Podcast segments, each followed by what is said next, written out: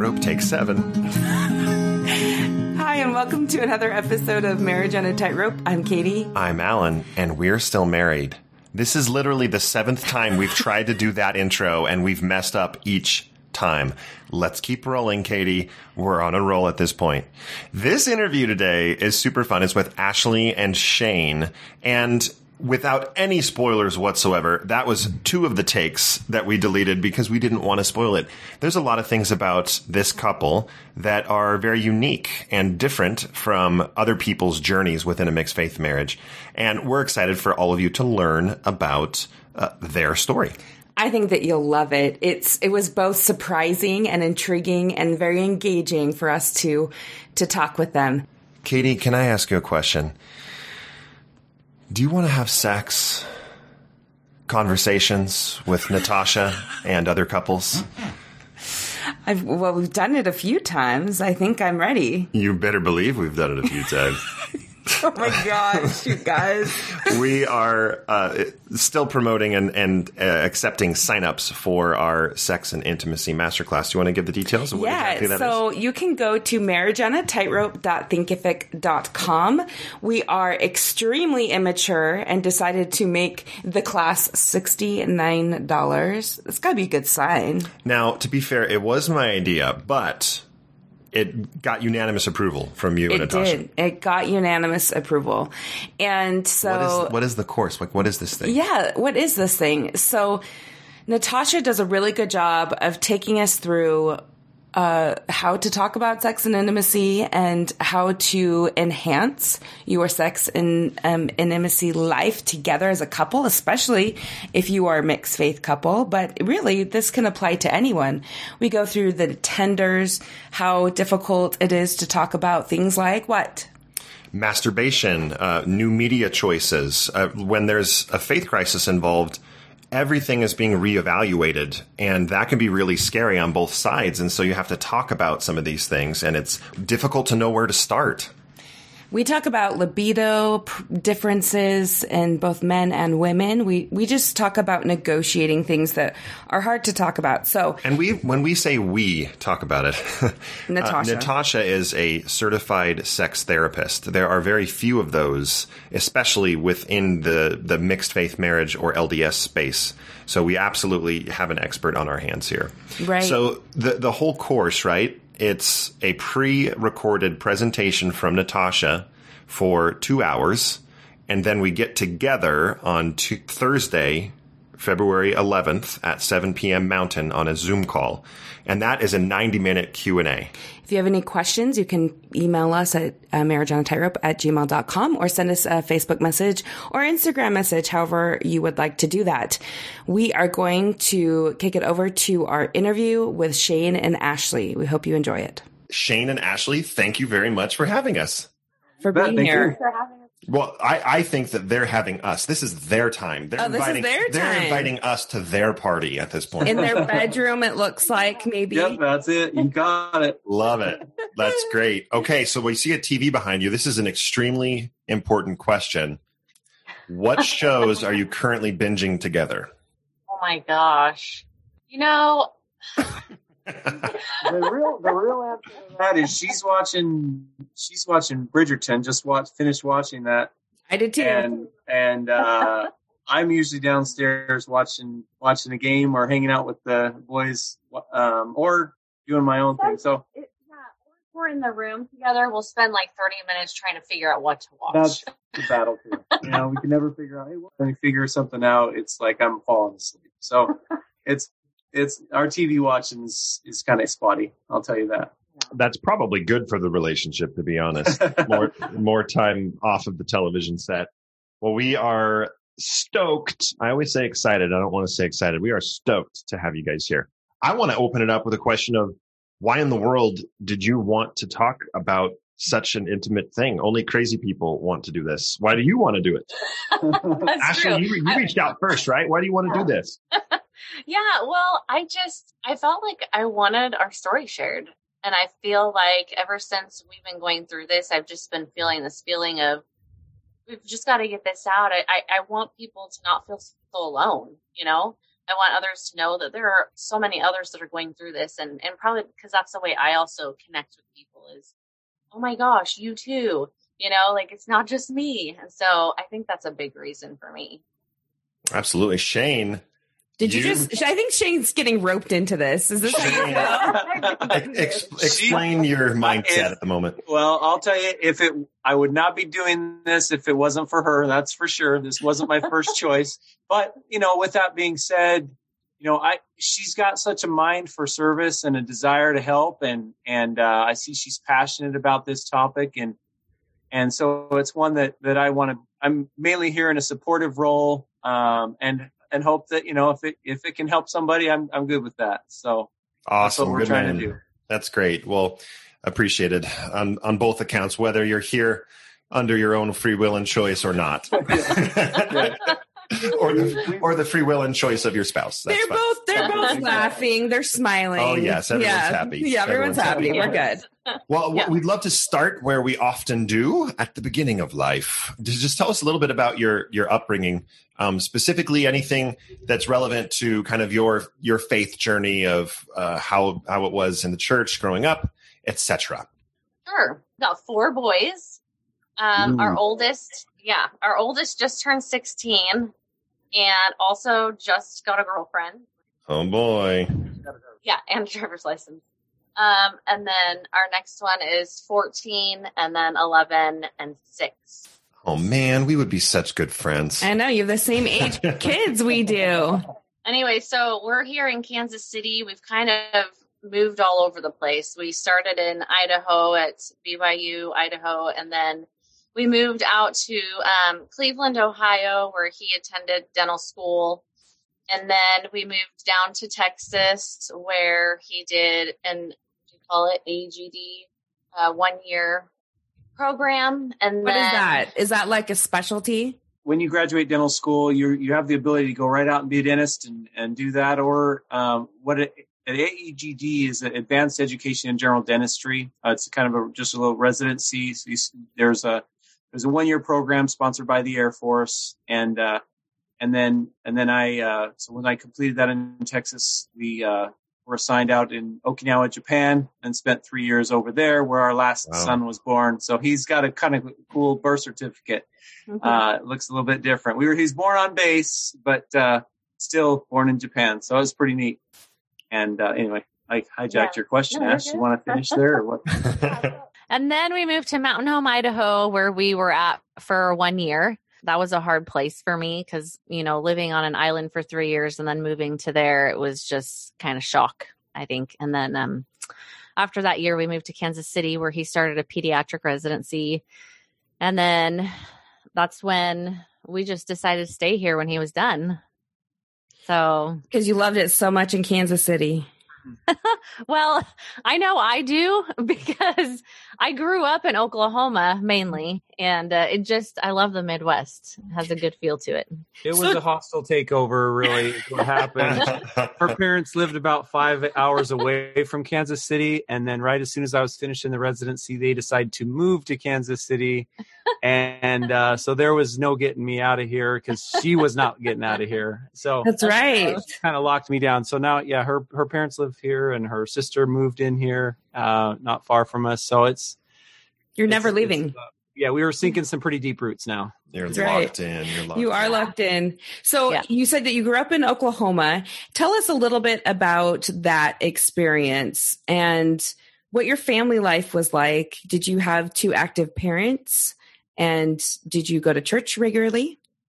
Yeah. So, you know, I, I say I'm from Oklahoma because I, I lived there for middle school and, and high school, basically. And um, that's what I consider home. But we, yeah, our family was active. It was just not what you would consider, I don't think, a strict Orthodox LDS home. My parents were kind of, I could tell they were, they had different opinions. Like my mom didn't mind letting me wear sleeveless tops. My dad didn't like it. Or my mom was the type to be like, let's skip church today. And or she'd be like on the way home from church, if my dad was at work on the way home from church, she'd be like, Should we stop and eat a Burger King? You know? so she was that type, but she wouldn't, I don't think she ever did that around my dad. So I think on, he was. mom. little- If you're going to break the Sabbath, at least make it a better place than. Burbank. yeah. Mm-hmm. Anyway, so that's kind of the home I was in. There, it wasn't, and it wasn't like we weren't the type that like read every night and did FHE every Monday. It was kind of more like a, oh my gosh, we need to be doing this. Okay, guys, we're gonna get on this now, and we'd do it like a few times, and then we'd stop for a long time. You know what I mean? So It sounds a lot like It's Alan nor- and I's diet. family. Diet. Oh, yeah. yeah. we're gonna start, and You're then upping- yeah, we're like just a- gonna let it go, and then we're gonna go back to it. That's right. yeah. Yeah. and it was it was i i actually had a really hard time in middle school and high school i i really struggled especially with you know friends at church feeling like i fit in i always kind of felt like the odd man out and i don't know if they all felt the same way but that's the way i felt and i felt like i felt like they didn't really like me you know and uh i just didn't feel like i fit in so i, I really struggled feeling secure at you know the youth activities or at church I think I just felt like something was wrong with me. And and partly due to making bad decisions. You know, I I you know, I was a teenager that was curious and so there's just choices that I made that didn't line up with what you should be doing as a LDS teenager. And so I felt a lot of shame, I think, from that. Mm-hmm. Now, did you feel shame from like leaders or your parents, or was it just like the internal feelings that you had that you shouldn't be doing it, and therefore it's causing you to feel fear and shame? That was basically it because I don't really remember anything specific happening. I think it was just the overall message that I would get from what's taught and I knew like oh this this means that I'm I'm doing something really wrong, you know, and something's wrong with me Mm. and everyone else seems to have it together except for me. Shane, did you grow up in the same sort of setting in Oklahoma? Where did you grow up? Let's go to you and let's talk a little bit about your upbringing in the church.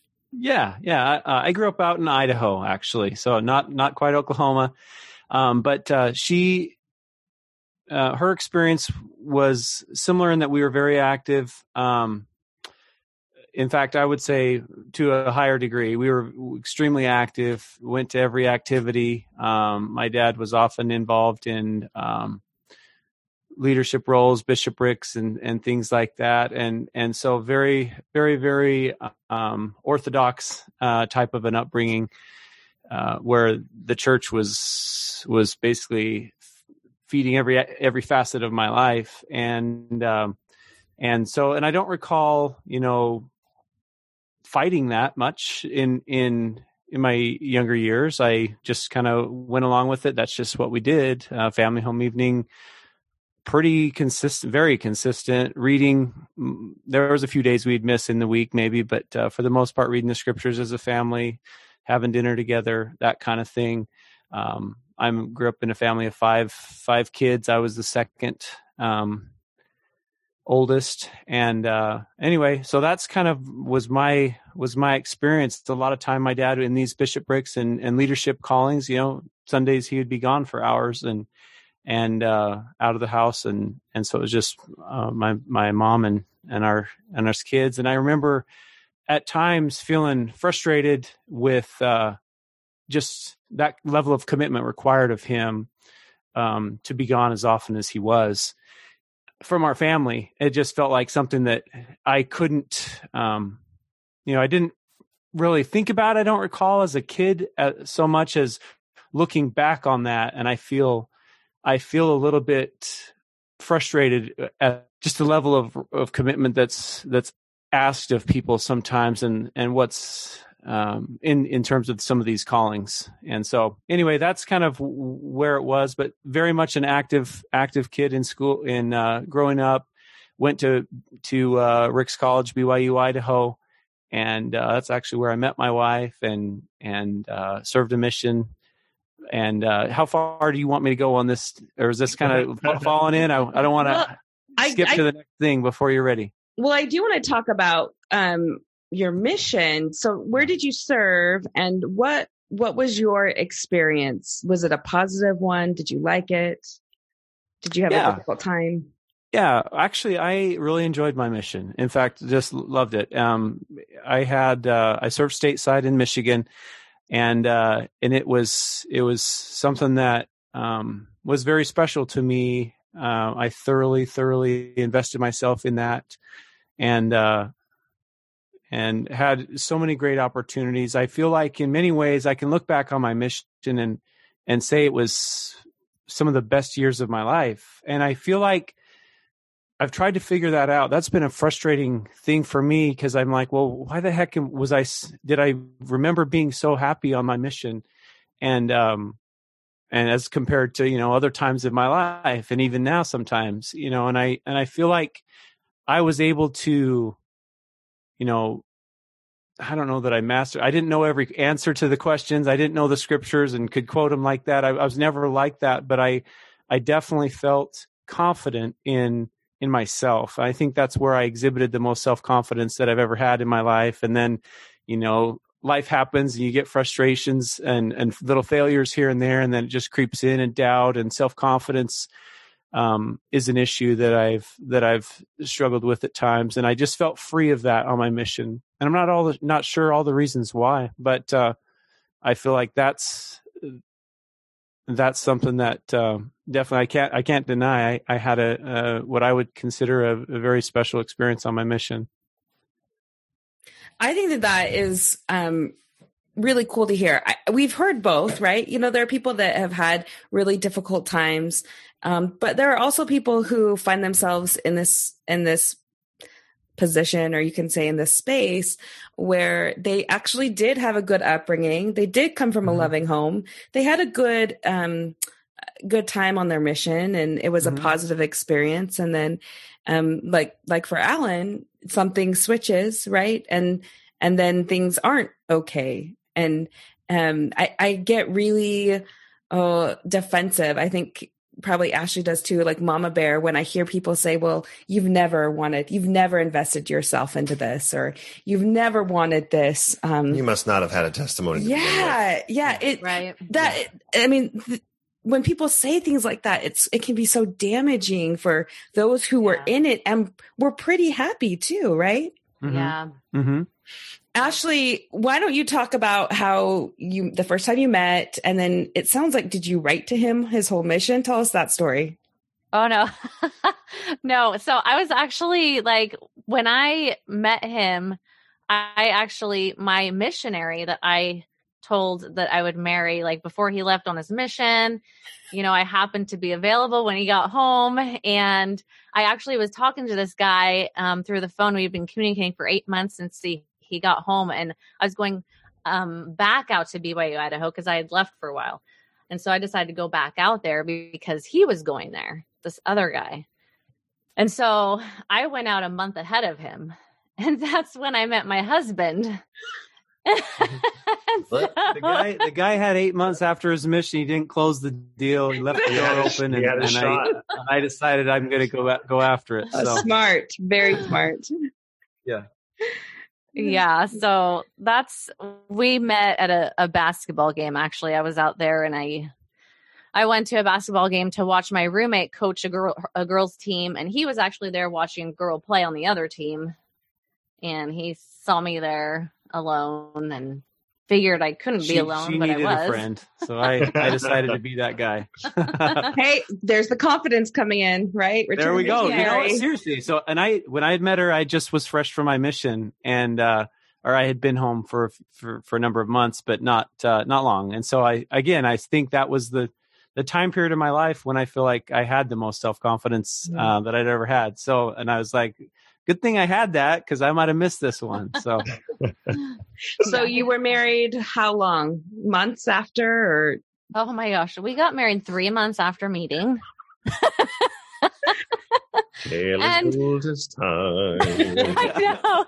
And you know, the funny thing is, is that when I was first at, out at, at Ricks, I was there when it was still Ricks for a little while. But when I was out there, I everybody was getting married left and right. Like and I just was like, I gotta find somebody, you know, it was like this like race, like you have to hurry and find this person. Then when I went back out and I was 22 at BYU, Idaho, I literally had a few people tell me I was old because they're like, you should be married by this age if you're out here at BYU, Idaho. and I was like, oh my gosh, people are calling me old. um, anyways, I'm getting sidetracked. Where were we? I can't No, you know, it's all no, part of it. this is all part of it. And it's so funny that you say that because my mom, I came home from my mission, right? I was 22 and my mom, she'll never live, live this down. She said, Katie, you have a small window of time where you'll find someone who will want you at your advanced age. oh my I like 22. My younger siblings never, never got that I mean, to be fair, I almost didn't marry you because how old you were. So Oh. So you That's get hilarious. married three months after, and where does life take you? Um, well, I mean, it wasn't long before we got pregnant. Uh, we stayed in in Rexburg until I graduated. I can't remember. I it, it wasn't too long. We were probably there for at least another two and a half years Oh, from after we got married before we moved. Yeah. And so, um, and while we were there, we had our first son. He was born on uh, Christmas Day, and he his family lived only about forty five minutes away, so we could go visit often while we were out there. And then the interesting part is when we finally leave um, Idaho, we're on our way out to move out to, to Ohio. We sold everything that we had, everything enough to fit in a small car. And my parents were in Minnesota at the time. And so we stopped at their house um, on our drive out and we had to stay there for a few weeks because we still, um, we had to find a home. I think that's what we were doing. And so while we were there, I started noticing my parents finding things to do on Sundays because I grew up in a LDS home and I was thinking it got to a point where I think by the third Sunday where they were trying to find something to do instead of going to church, just saying is kind of weird, you know? And so then my mom sat me down and she said, Ashley, I just want to let you know that your dad and I and all your siblings do not go to church anymore. And I was like, and literally it was like being in a movie where the room starts spinning and you're just in shock. And I was like in shock. And I was like, what? She's like, I mean, should we call your dad and your husband? And I was like, no, no, no, don't do that. like, let's just sit here and just process this for a second. Um, and so that was the start of, I think, everything Mm. that shifted in our lives. Wow. So, and you were how old when that happened? Ish. Um, About that would have happened about twenty. Yeah, she's about twenty five. 25. Okay. Yeah. Yeah, that's a Yeah. big bombshell. That is a huge bombshell. And how many? Remind me how many siblings you have. Um, I have three siblings, a Three sister, siblings. Sister and two brothers. So, I mean, I don't know what would be worse. Like, I mean, of course, it would feel really like a bombshell, right? That your whole family's out, but also the fact that no one had told you. Yeah. That was so boggling to me. I was like, why am I the last person to know? And why were they all keeping it from me? I didn't understand. And they were like, well, you have a family, you're pregnant with your second child. We actually didn't want to tell you until you had, you know, gave birth to your child or to Tanner, but, but they, they were like, we just figured there was kind of no hiding it now because we're not going on Sundays while you're here. So I figured I'd just tell you type of thing, you know? And so, um, yeah, it was huge. Did you ask them why? Why they left? Yeah. It was church history. Okay. They had they had no idea about anything in the church history. They didn't know any of the ugly parts at all. And so they just they felt I think it was shocking for them. They felt very betrayed. Uh, I think my mom, though, she wanted to stay in, even knowing that stuff. However, um, it was a really hard situation. I, you know, I can't imagine like, you know, the the emotions for both of them. I but I know that my mom felt like she had an ultimatum given to her. Mm. So she just kind of she chose her husband and and I can understand that. and so but even in the moment of all the heat of that, you know, the fact that she was able to make that choice. I don't know if I don't know what I would have done if I were her. Right. Um, Well, this is a this is a really interesting. I'm looking up at my bookshelf, uh, which doesn't matter to anybody because this is an audio podcast. But looking up at my bookshelf and David Ostler's book up there, uh, Bridges, is up there. And one thing that he talks about just reminds me of your story, Ashley, with your parents. That earlier on, your your mom was the one that was more relaxed behaviorally in the church, but yeah. then she was the one that was like, I still want to stay in. And that's Yeah. what we see a lot. Like there, mm-hmm. there isn't a strong correlation when you, when someone is, is exiting the church between behaviors. Like behaviors are very separate from beliefs. Right. Uh, there's a ton of millennials looking at the other book by Jana Riess next to it. there's, there's a lot of millennials that are full believers now that Full believers. drink, yeah, that are full Yeah. believers, but they drink coffee Right. they they have they have premarital sex they they do all sorts of stuff but yeah. and so i think that's important that that helps that helps break down that stigma as well so that we don't fall into that trap again of saying like well what have you done wrong like you clearly some you you you weren't all in at some point or something else was going Right. on and that's just not Right. the case I want to go to Shane. Shane, what was your thoughts when you found out what was going on?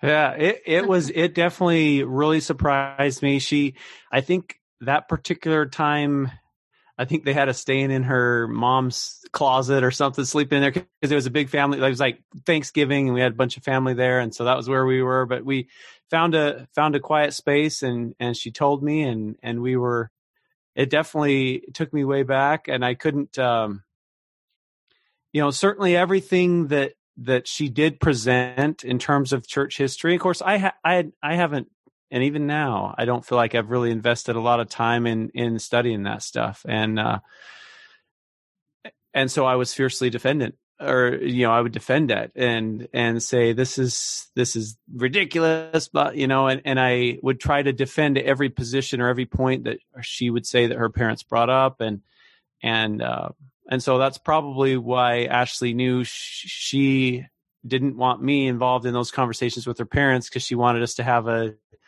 a quality relationship and and uh, there would probably be some confrontation and and so that's where I was at the time when this was all starting is I kind of felt uh, you know I was fully invested in the church and and uh, not necessarily reading scriptures every day and doing all the doing all the the thing seminary answer kind of things that that we had to do but but uh fully no doubt and Yeah. uh and believing so So uh, uh, to this point, the listener probably doesn't know who who made the faith transition because I think up to this point, it sounds like it could be either of you, right? Yeah. Ashley with your family, totally.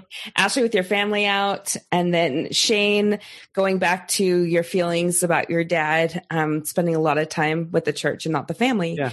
So when did it start to shift for either of you, and in what direction?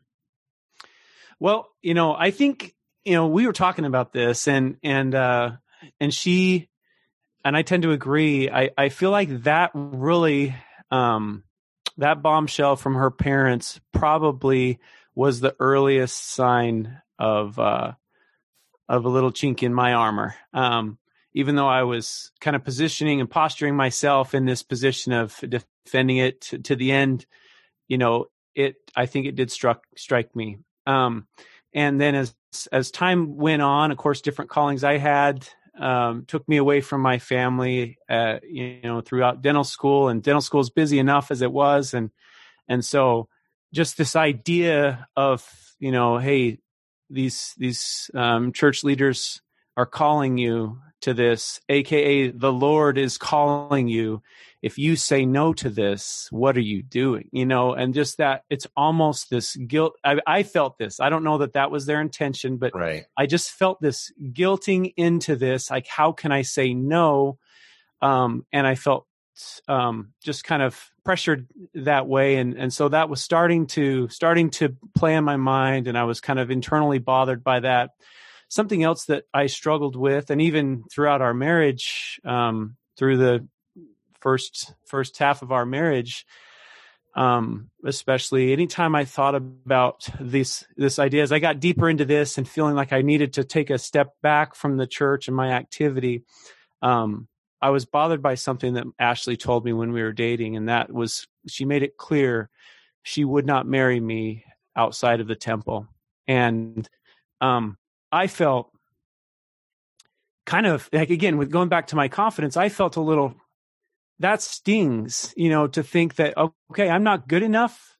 Um, I'm not wedding marriage material if I don't marry you in that in the temple, and uh, and that and that just hurt because you know it still kind of does. You can see how I'm talking about it. Like I I feel like the the um, climate in the church sometimes breeds that type of a type of a feeling and and can make people feel really small um and so that's kind of what that's kind of what happened to me is i i just wanted to feel i just had felt like in my experience in the church there were things that that were making me feel guilty for you know and then in you know something that drove me crazy was priesthood meeting you know, every time in priesthood meeting, they would be looking for volunteers, volunteers for this. We need four brethren to do this, and we need this people to do this. Who who will do it? Uh, we just need it's t- taking hands. And I just felt like, you know, always you're seeing the same people raising your hands, and you know, I have no interest in doing whatever it was that they were asking,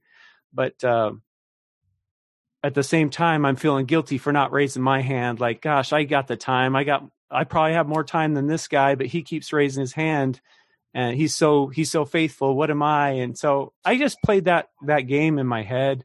Yeah. And um and it just that's kind of where it started going downhill for me in terms of just my desires to be active in the church. Right. That's that's so interesting. And and i know that's like impossible. It's not our role to say i'm so sorry that that, that was your experience but we are. I, you know i'm sorry that that was your experience. It's yeah yeah, the church can ask a lot and it can hit people different ways. Some people really thrive on that sense of responsibility and the guilt never really seeps in and it's a terribly positive experience or a wonderfully, I maybe this is a better adjective, a wonderfully positive experience. But then in your case, it's like, this just doesn't serve me anymore. Like this yeah. is just, this is not helping me feel good about myself. Yeah. And uh, going back to what is modeled in your home.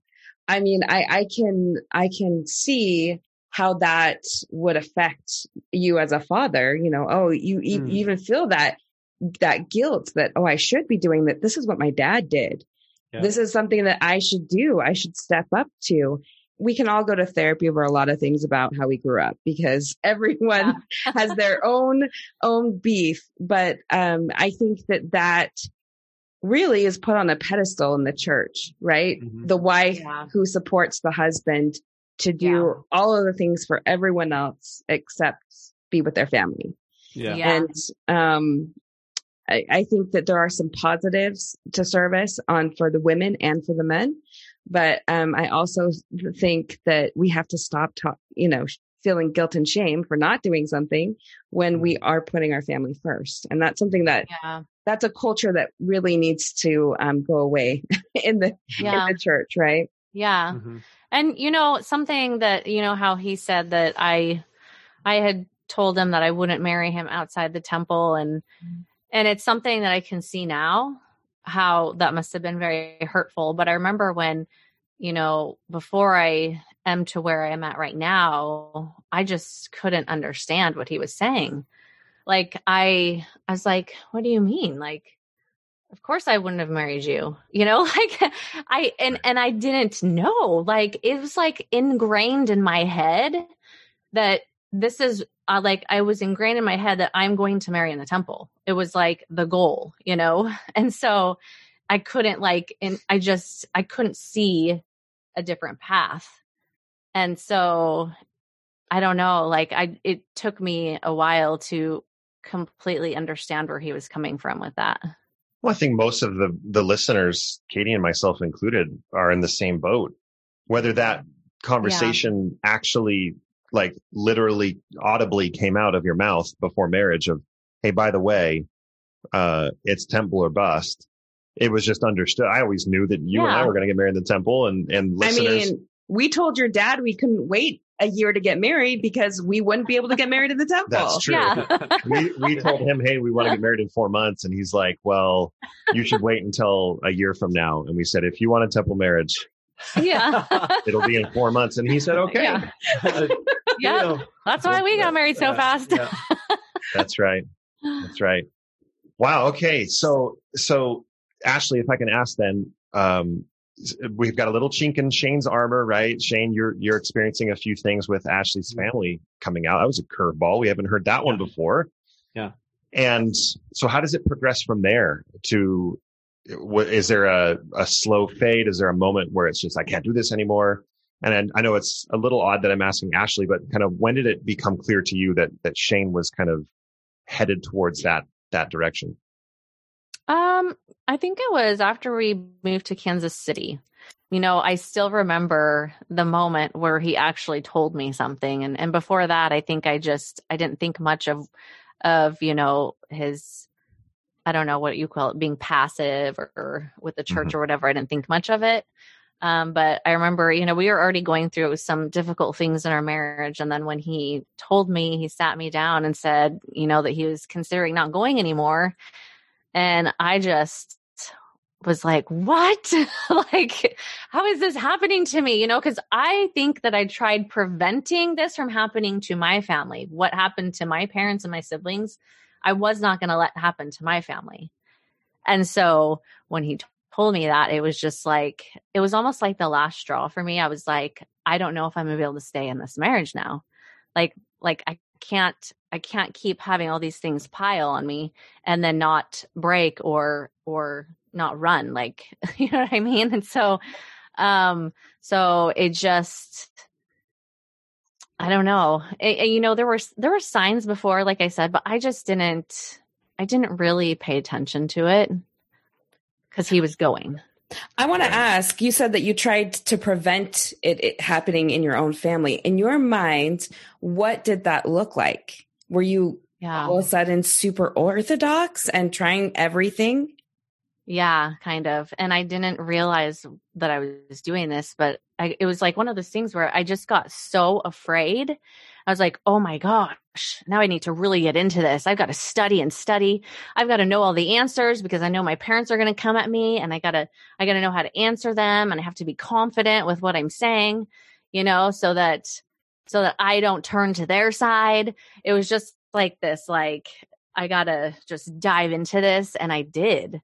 I was, I, I would say, my husband would probably say I, I kind of became obsessive, um, with reading and studying um and and feeling and i don't know and in many ways you know there was a lot of good that came from it but but also i could see how there was a lot of fear behind those things that i was doing Well, and So- I and I would say also it like I almost feel like I mean I certainly could never put it on her, um, but it, at the I was troubled by even that her her desires and the constant nature of her study, uh, scriptures and stuff. Uh, you know, that's all she wanted to talk about when we were together, and just I just felt like kind of second best. Like, good grief, can we put this topic away and and let's let's do something else? Like, it was always if I if you asked me, you know, what's the most important thing in your life, I would say her um, would be my answer, and to her, her answer would be God, and and then I'm second maybe or whatever on that list, and and somehow, you know, and I feel like maybe that's the way it's supposed to be. Maybe it is supposed to be God first, but in my mind, it just made me feel second best, and uh, and so that that was a little a little thing too that that was uh, troublesome. Um, but yeah, yeah, getting back to Kansas City, I think that's really where it started, um, or where it kind of blatantly came out that I was not not active for an extended period of time. You know, in Japan, I was in the branch presidency out there, super busy. uh, You know, spending hours at church, just like I um, was talking about my dad, ha- having seen my dad do, and uh, and towards the end, about a month or t- maybe two months, a month, two two months maybe before we moved back here to Kansas City. I asked to be released. I said, "Hey, we got to release me. You know, we're having a baby. We uh, are going to be moving." And uh, the branch president didn't want to release me yet, and uh, and there was the other counselor was almost in the exact same boat as me. He just wasn't moving, but he was having a kid, and and uh, I said, "Well, I'm not him. I'm me. I'm asking. I need you to be. I need to. Re- you need to release me." And then, of course, he finally does and then they call the stake presidency some stake presidency member calling me in asking me types of questions like oh what's going on are you doing okay like i could tell he was checking in on me probably because i'd been asked to be released and um, when we got to kansas city they called me wanted to call me to be the cub scout leader i initially said yes because that's what i always do and i went back and told them after you know no i don't i don't uh, i don't think i can do this and he's like hey if you can be in the Air Force, you can be the Cub Scout leader. And I said, well, that's not what I, uh, you know, I'm not, um, I don't feel like that's something I'm willing to commit to right now. And he said, well, sh- you know, what makes you different? You know, all the all these other people have not enough time either you know but what what makes you different? Why should you be the one that doesn't have a calling when everybody else is doing it? Why are you that's so special? Yeah yeah that's kind of that's kind of the way he was approaching me and and it was really off-putting to me you know? I respect the man um and had positive experiences before and after this conversation with him but i was very frustrated by that experience when i asked and it goes back to that same idea that you, how do you say no to this? This is the Lord's chosen leaders asking you as if from the Lord Himself, and and it just uh, I uh, I needed to take a step back because I was not in a good mental place with with it, and so that's kind of where it where I just wanted to stop going for a bit. It sounds like I mean both from Ashley, you talking about how focused and you were studying and you were doing all these things. And then Shane, how busy you were. It that it sounds a little bit like it was suffocating in Japan because you had so many things going on. Plus, um, Ashley, you were trying to control, right? What you thought you could control. And yeah. then you got, you got to where you were in Kansas City and no, there's no control there. There's, I'm done. I'm done with the calling. I'm done um, with everything, and then your nerve. So your worst nightmare comes true. True. I mean, yeah. really. And and how how do you handle it? What did you do when you realized he is not coming back? Um, I don't know. I mean, I I feel like because I had worked through a lot of things of with my whole family leaving the church, it somewhat helped me in this position, even though it was still hard. Um, had they not left and then he left, I don't know what I would have done. Part of me is like, maybe I would have left him. so I'm glad my family left so I could learn from that. But, but him leaving, it was just, it was more that I, I think I just felt sorry for myself. sure. Like, how did this happen? This was not supposed to happen. This was not in the plan. Um, I want him here with me. I come to church and I feel alone. People are looking at me like they feel sorry for me. Poor Ashley, you know, pity me, and I don't want people pitying me. And uh, and so it was hard for a while because and around around the same time too, my best friend told me she left. And so um it was just like just kind of getting to this place where I had to accept it and I had to like shift the way I was thinking because I just couldn't stay where I was at. I don't know. It was it was hard. It was hard for a while, but I eventually figured out how to get to a different place. So how long ago was this where um, you found out and you stopped going? How many years has this been? I I would say I mean what th- three years or yeah maybe yeah probably a, most of three years that I've that I've not really been I've been pretty spotty here and there um, with attendance. I'll, I would go occasionally, and uh, there was even one time the the bishop asked me to come in. They they I hadn't been to the church in how long? I mean, it had been months, almost a year, and they called me in to give me a calling. And uh, and what's funny is at that time I accepted that and and actually went through a phase of of being super active again for a, a period of time, but only to kind of fall back in these same feelings and and uh, finding myself not wanting to be there. Why am I even here? I'm a puppet. I'm a I'm faking it. And that's the thing that I hated the worst is I felt like a phony. Like I, I'm, I'm not drinking the Kool-Aid here, but yet I'm still walking this. And, and so if I feel like I'm a phony, um, or, you know, faking it, I, I couldn't do that. And so that's kind of why, uh, again, I'm back where I'm at with just, just not feeling like I want to be there. I felt feel triggered at times when um, you know the boys had young men's activities or this or that. We're just getting home from work and oh, we got to rush the kids over here for this church activity or that and and I just get like ah, just turn it off. Like I feel suffocating is a word. I feel like that really does. I got to a point where it wasn't serving me, um, and in fact, it was just infuriating me, getting me up more and more upset and feeling. I go from zero to 60 in terms of my emotions, depending on, you know, if church is brought up, like it's a, it's a sensitive kind of thing topic. Um, depending on what it is, like those types of activities, I get frustrated, find myself getting frustrated pretty quickly yeah. sometimes with that. Yeah, I remember one time the missionaries coming over uninvited again, and he didn't like that. like, don't come uninvited at 8 p.m. Yeah. And yeah, we were watching a movie, and you know, and I feel bad about this. I don't feel like I'm a mean guy. I'm a pediatric dentist. I work with kids all the time. So I, I, I felt so frustrated though. We were watching it. I think it was a game. There's a football game on or something. And, and they just popped in and, and I was a missionary. I would, I'm kind of ashamed at the same time to think, why did I treat them like this? But they knocked on the door. Ashley answered it. They wanted to come in. They didn't have a, anything necessarily, but they wanted to um, chat with us and, she invited him in to stay. And I said, I looked at her like, what are you doing? We're watching a game. And, and, uh, and so I just came over. So what's, uh, what's, the, what's going on here? And, you know, I just, I just did not look pleased. I was like, so, Hey, uh, what's going on? And, uh, and they were like, Oh, we just wanted to share a message. I was like, well, you know, we got plans tonight. Um, if you want to come over here, you need to call us and you need to give us a heads up. Um, don't just be popping in and uh, so I kind of I did dismiss them a little bit. I actually called them later and apologized. I, I didn't mean to be that way, but it I just feel triggered sometimes with it, and and uh, that was one of the ways that it kind of manifested itself.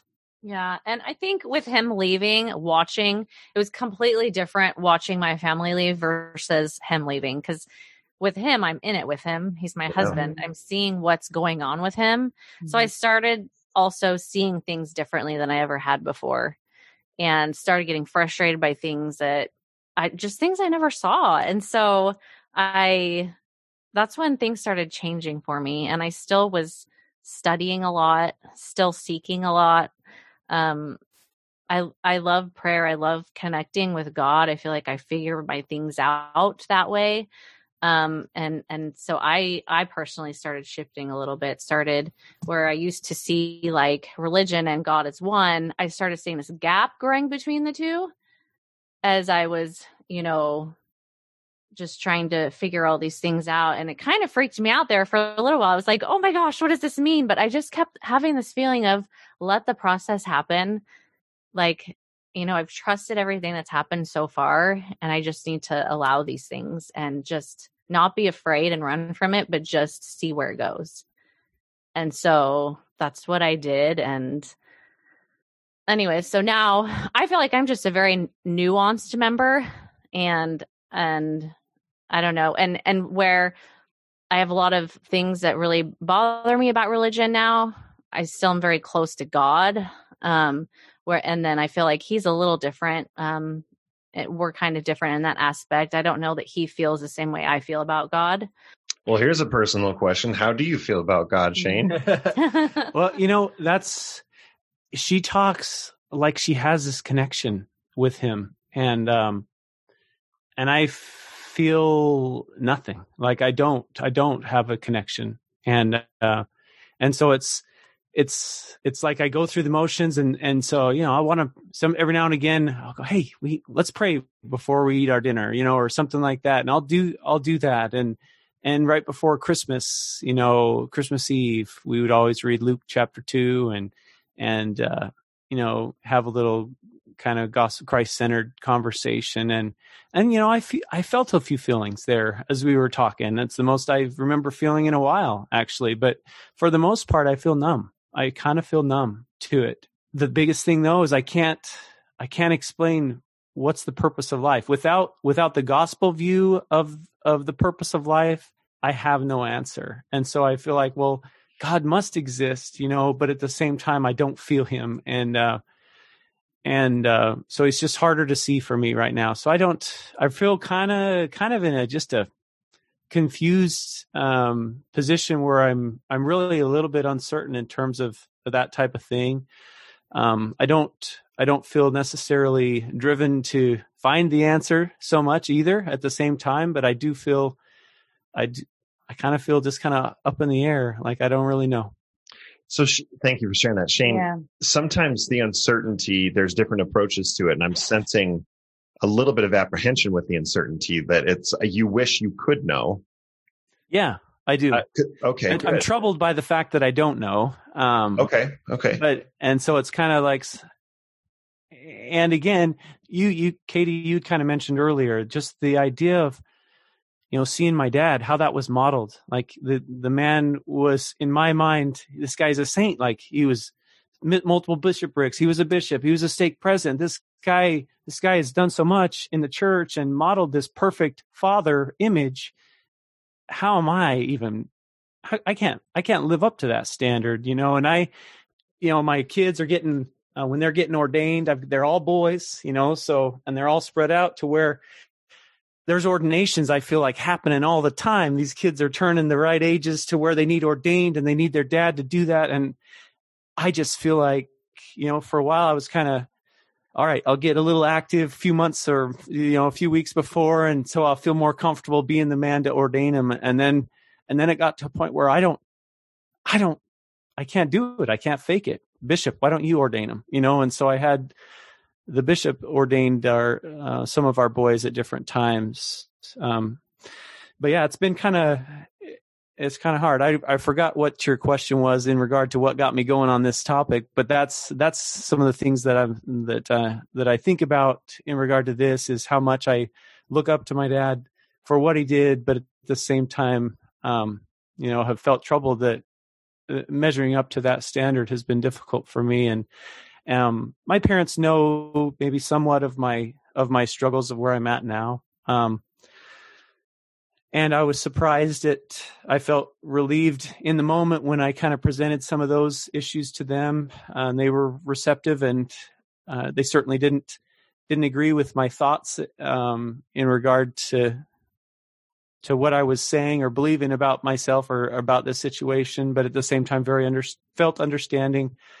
But then again, you know, months go by and I can tell, you know, they sent even their Christmas gifts that they sent us. They sent us like a, a nightlight that has a, you know, a Salt Lake temple on it and Right. plug it into the wall. I, I just felt like very church centered types of gifts. And, um, you know, I would hate if they listened to this conversation. Like I would be so ungrateful. But at the same time, I feel like there's a motive in what they're doing, um, in what they're giving and in what they say on these, there's family group chats and things like that. Um, I feel like they are concerned and, um, worried about our family uh, because of, of how we're believing and, and I think that they're doing what they themselves were taught to do, right? To to continue to fellowship and reach out and especially to their own children.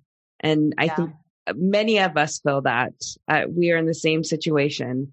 So I, I want to just validate that that's not uncommon. Um, um, their, Yeah. their motives from their eyes are coming from a place of love, right?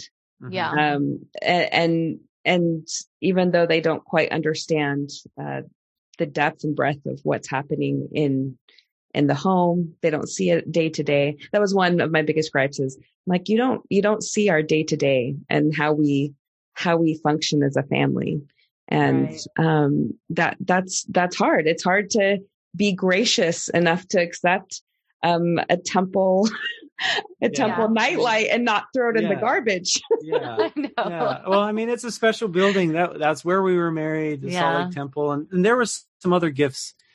I don't know. I just felt like, especially the gifts that were given to Ashley, um, if because she's been a little bit more vocal in terms of her position on Instagram, and my mom sees that, and so I feel like they're a little bit more I think they're concerned worried. about her position Sure. right now, and so I felt I just felt like there was a motive behind what they were doing and Sure. saying and giving, and so Sure. it's hard. You don't want to feel like a project. You just want to feel loved. And uh, Yeah. No strings attached. No you don't want strings attached to that love, of course not. And oh man, can I say you guys are a breath of fresh air because Shane, as you're telling your story, I feel this angst, right? I feel, I feel how this is still very, it's presently a constant struggle for you. Am I wrong? Can, sorry, can you restate that? You guys froze for a second. Oh, sorry. Oh, did we? Okay. yes, So Shane, as you're telling your story, I'm I'm sensing like whether the emotion's coming back or it's still present. Like this is a an ongoing struggle that that that confidence, the connect, the wanting to be able to answer these questions. Uh, your your journey and what you're experiencing and sharing now is is so different from I would dare to say most people's exit from the church. Mhm. Mhm. I'm I'm your your typical late 30s stumbled on church history guy, and that's a lot of a lot of men my age are that way, where the church was- women. and women, no, for Mhm. sure. But you know, for for for me, it, it was it was the history, and then it was well, shoot. Even though this works really well for me, uh, I'm now hearing things that I know aren't quite the way that that I, I thought they were, and I've read this, and and now the bishop is saying that, and I need to meet with him, and all of a sudden I'm feeling like it, it doesn't work for me because of that. Yeah. But and and I feel like your story is is so much different. It's so much different than that, and I really appreciate you sharing it because it's it's teaching me a lot. And, and Ashley, I'm getting a little bit um, curious. You know, you mentioned Shane mentioned your Instagram account and sort of your position. What are, what are you sharing on Instagram? Yeah. I feel like I've just been trying to share my journey. It's been a little scary. Um, but I, I, I, I am someone who loves to write and I, my mind is just always thinking and I'll just get insights, random insights. And as I'm reading or doing whatever, and I'm like, oh my gosh, you know, and it just, and I can't help but share what, when I have those moments, like I have to get it out. and I don't know how to describe, I just have to get it out. So I, I started that Instagram page to just get all of that out. And then, um, anyways, and, and I just share, you know, the things that I've, I've learned in the process of having family leave and also the things that I'm experiencing in that process. Right. I, I want to go to, uh, you guys were talking about your boys earlier, right? Getting the Yeah. priesthood.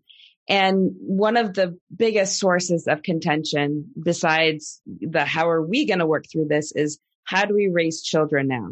Like, what is it that we're going to do? Are we going to allow them to part- fully participate? Are we going to allow them to choose for themselves? How do we handle At that? what age can Yeah. they choose not to go? So Yeah. what if you wouldn't mind ashley talking a little bit about how you've been able to work through that That has been really hard, actually.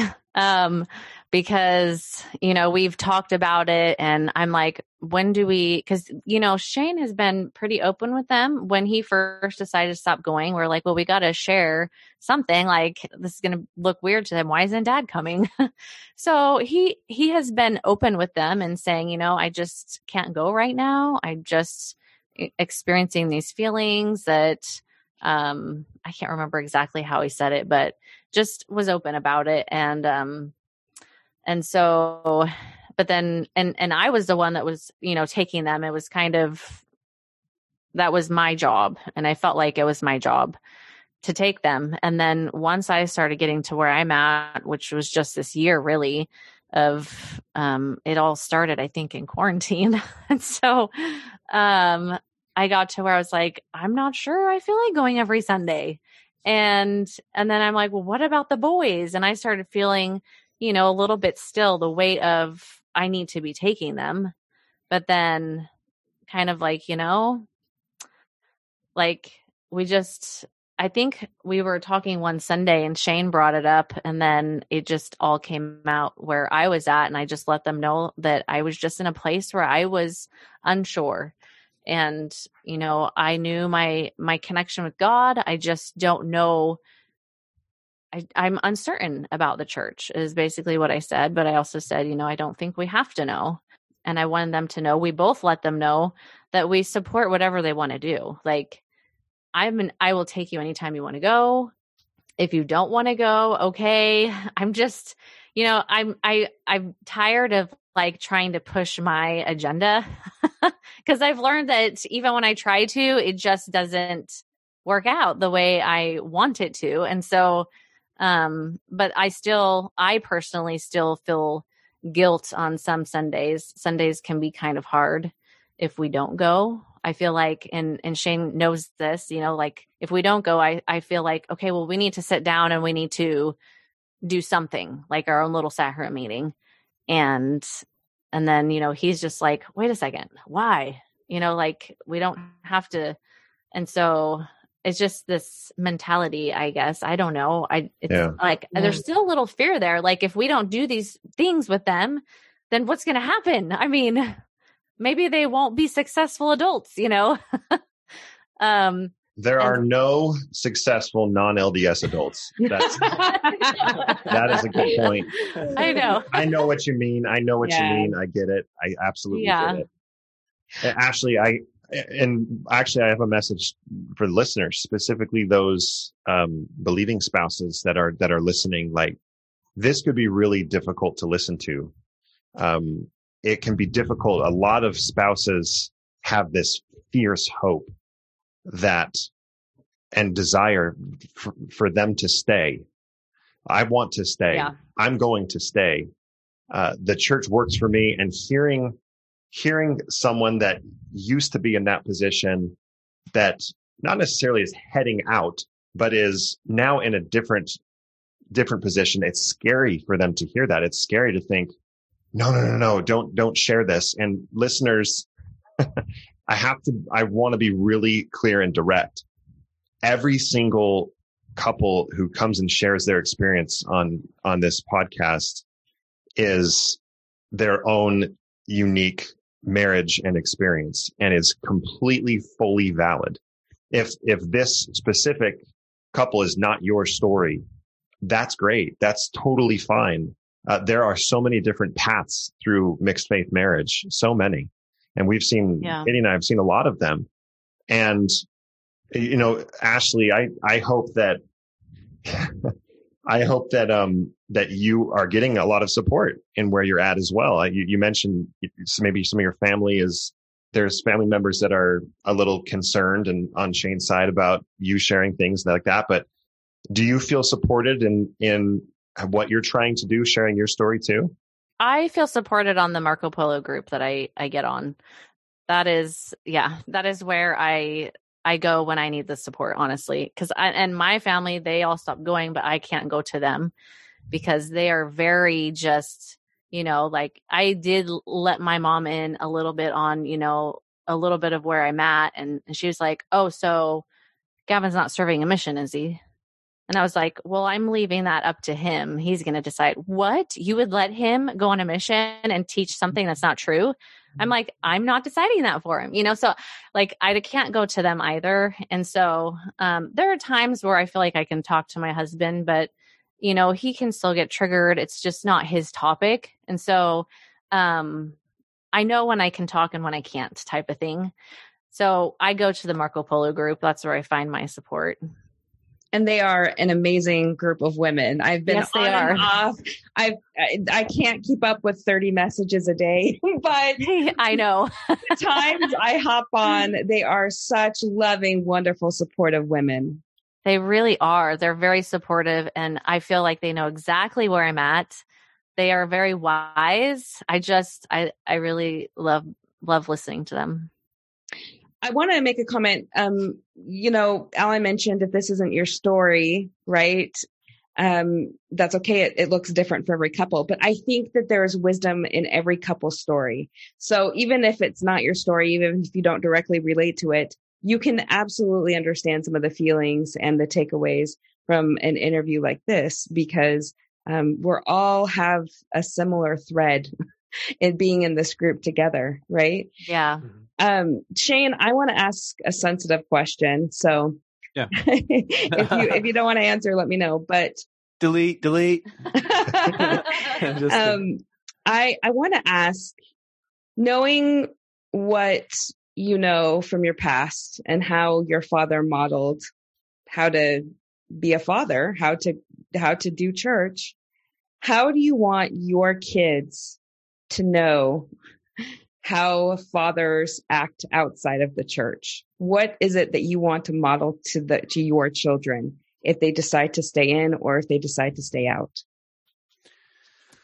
Um, well, you know, the the biggest thing that I want my kids to get from me is just being men of integrity and uh and being open. And I I am fully honest with them in terms of in terms of where I'm at. You know, I just uh I feel like I try to inspire them to just be the best version of themselves, whatever that looks like. Um, I want them to respect, you know, other people's opinions, despite the fact that they may differ from from um, their own. And uh, so, anyway, that's really what I what I hope that they gain from me is that they see an imper- imperfect father that's willing to admit that and uh, that's understanding and can listen.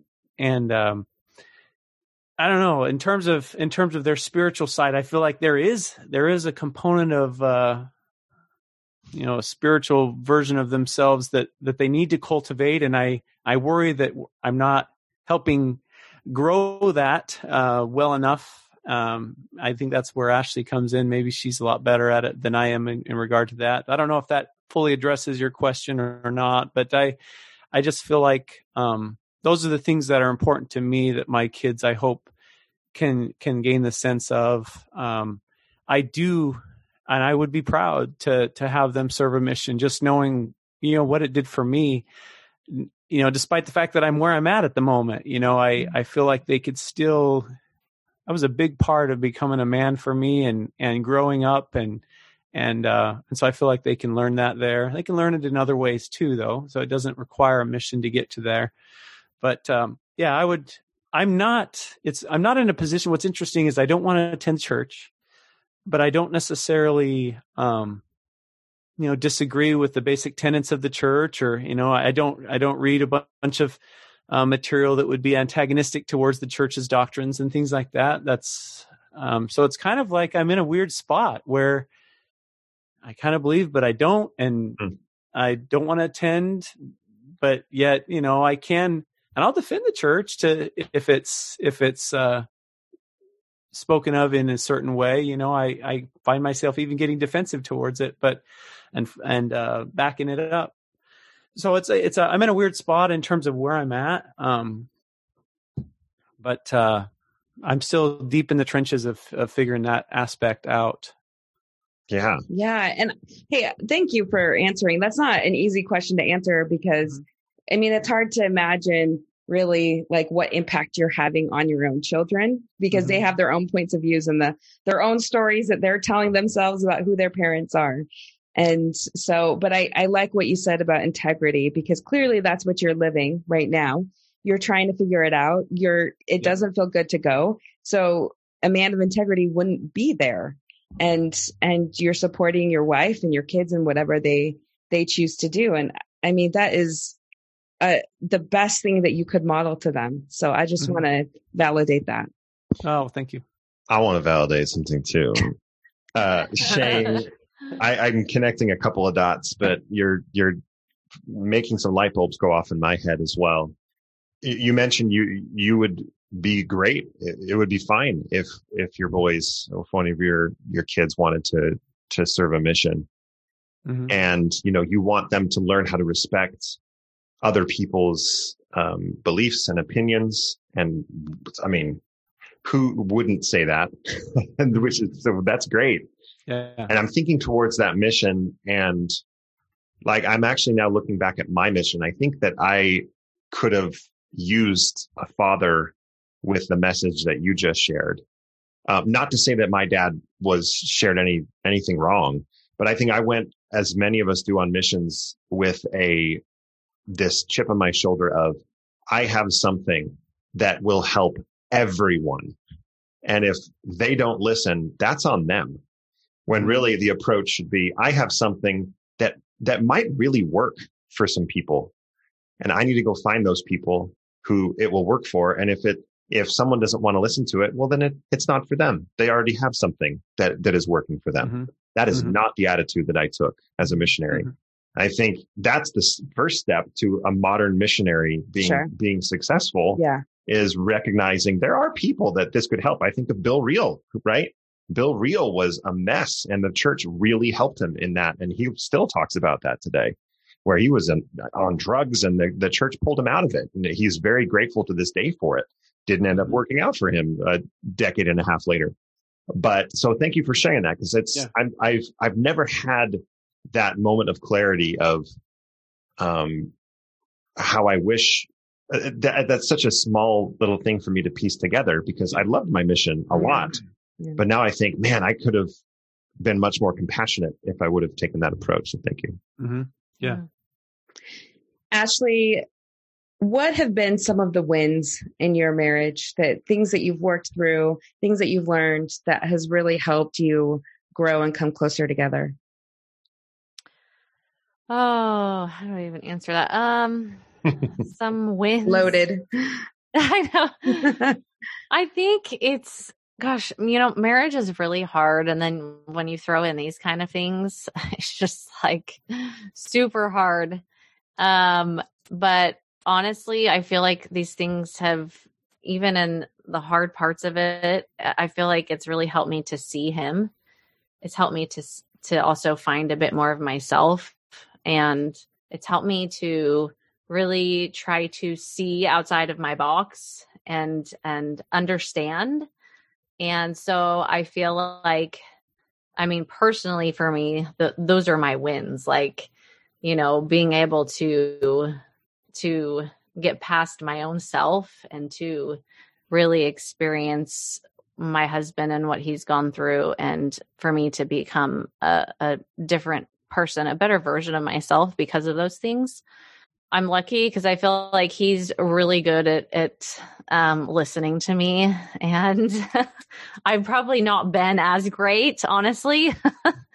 um, so uh, I don't know how things would have gone if I had a husband that was like as stubborn or um, maybe as hard headed as I can be. And, and, not to say he can't be, mm-hmm. but yeah, um, Anyways, I I feel like the fact that we just keep trying to show up for each other every single day and not give up, like we're just we just don't know how to give up. so we just keep trying every day with it. I think the I mean I would say a win is kind of goes along with what she said. Just the the the pers- the communication. Um, we would at nights have a check in, and that happened, man, for a long time. We were kind of in the depths of this and and for over a year regularly had a set time where we were checking in with each other um, in regard to in regard to things and and just communicating where we were at and uh, and I felt like you know those opportunities you know the more we did it the the better we were able to um, see the other side. You know there were days when we didn't want to see the other side and and you're just frustrated. You don't have the energy to to uh to feel like you can give empathy to to the other. And so but that consistent effort that we put invested in ourselves made a difference i feel like and and has uh, deepened our love for each other. Um, helped us um, know that that we got each other's backs and so that's where i would say our biggest win was just our the effort we put in in terms of communicating hard difficult conversations and uh, and keeping a level head and trying to keep emotion out of it and just be be clear. Know you have the ability to to say whatever you got on your mind and know that that, that person, the other person is going to listen and hear you and um, whether they respond exactly how you want, that's you can't always guarantee that. But for the most part, you know that uh, you're safe in that environment. You know, you we usually ask at the end what advice you would give, but you just said it right there. I mean, you took your own advice. Um, that's really good advice for others to hear as well. Is there anything else that you wanted to bring up or talk about that we haven't talked about yet? I don't think so. I mean, yeah, I don't. I mean, I could talk for a long time about all of this. we'll have to do a part two and part, Part two. three. yeah. How have you been able to find support? You said through the Marco Polo group you found support through with from other women. Do you connect with women um, who are in the ward anymore, or is that is that difficult for you, Ashley? Oh, that's been kind of hard. I've I've had a hard time with that and I there was one friend that I really connected strongly with and then um she started following my stuff and um got got really she really came at me telling me I should not be she said I was in I was encouraging people to leave the church which I never did. Um I was just, you know, for for people who are in my position it was just more of how can you get to a, a, different place of understanding? You know and and anyway she just really came at me about it and it was very off-putting to me. And and so then that one kind of that friendship has, i i mean if i were to see her you know i would be totally fine. I just don't know. It, it just kind of is a little weird at this point. Mhm. and so i've i've found that i don't know how now to um interact sometimes with some of the women at church and and while part of me feels like um they probably wouldn't like my positioning the other part is like maybe more of them feel more like i do than i realize and and i think some of the women in my marco polo group actually also brought that to my attention and i realized yeah i think so Something magical happens when you start to share your Yes. your, your inner story. Uh, when you start to be public, those people seek you out. People that feel the same way that. Um, I mean, we've had so many people, even just in our ward, that have no idea about the podcast. Uh, that w- will approach and say, or t- I mean, when I was still attending, they would text me, and then after I would raise my hand and make a comment defending LGBTQ rights or something like that, and they would, I would Yeah. get three or four text messages saying, I could never say that, but thank you for saying that. Like there's, Yeah. there is, there are consequences to speaking out, as you just Yes. explained. You Mhm. friendships can be can be damaged or even lost, but but then you, that's how you find people that that feel the same way, and that in and of itself is you know finding the support for yourself, harvesting the support yourself. Well, and Yeah. I mean, Ashley, as you know, when you have people or you're surrounded by people and maybe the re- reaction is so violent or so negative, um, a lot of times there, there are just, oh, there's a lot of fear deep down. There's fear of what Yeah. someone else's opinion, how it could change yours. There's fear Yeah. about um, underlying feelings that you've always had that you haven't been able to address. I'm going to write a book that's called um, Afraid of the Answers because I think most of us are afraid of asking ourselves and our spouses because we don't want to hear the answers, right? yes And I and it, and it sounds like your journey has been one of self-discovery and finding the answers that you're looking for. Would you is that what you feel like? Oh yeah. Yeah, I feel like I've always been able to find the answers that I'm looking for. And often they've come in very different ways than I ever expected. But yeah, I would say you're pretty accurate in that. Shane, I want to ask you the same question with the support question mm-hmm. because unlike me, you know, I've got this whole post-Mormon community that can sympathize with the, the church history rabbit hole that I went down. Like, do you feel like you get the support you need and where you're at?